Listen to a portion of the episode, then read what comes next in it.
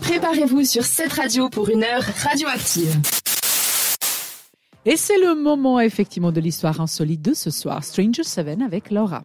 En cette soirée de Saint-Valentin, je vais vous raconter un rendez-vous en amoureux qui a failli mal tourner. Nous sommes à Amherst, j'arrive pas très bien à le dire, Amherst, au Massachusetts. en Toujours aux États-Unis. 1973, Toujours aux États-Unis. Euh, le soir, un jeune homme a un rendez-vous galant et il sait exactement où il va conduire sa chérie.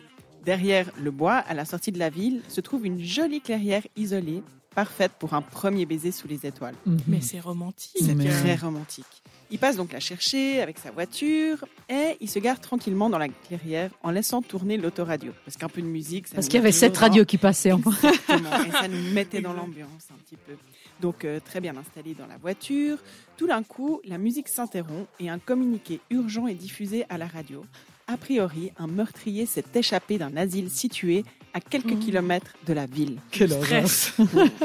Une description un petit peu floue est donnée à la radio, mais cette description précise toutefois que c'est un homme très dangereux, ce qui rassure personne, hein, et puis qui possède un crochet au bras droit à la place de la main.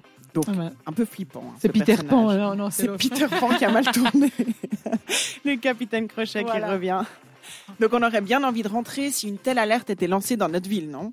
D'accord. Ça dépend de comment ça se passe la Oui, soirée, mais Quand même. euh, ouais. quand même. Bah, en tout cas, moi, comme la jeune fille, je serais un peu effrayée. Elle demande du coup à son chéri de la ramener chez elle.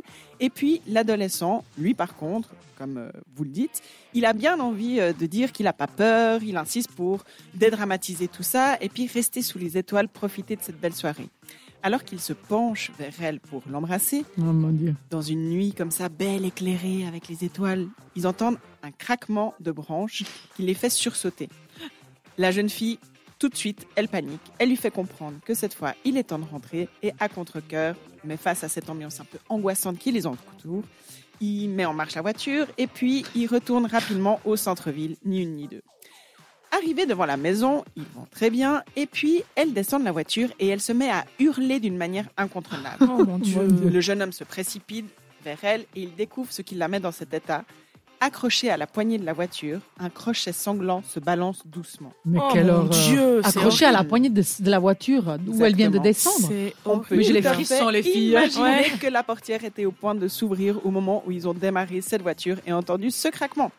Donc Ah. cette histoire. Non, mais le série- craquement, c'était avant. Peut-être qu'il essayait d'ouvrir quand ils ont démarré. Il lui a arraché le, le crochet. J'imagine Oh, que c'est quelque horreur. chose comme ça. En tout cas, cette histoire leur a rendu, aura rendu ce premier rendez-vous assez unique avec un souvenir ouais. Et puis peut-être même que ce, ce, ce souvenir leur, a- leur aura permis de s'accrocher. S'accrocher. S'accrocher. j'avais elle était bien, Ah, il fallait la voilà. faire. Et du coup, de solidifier une relation.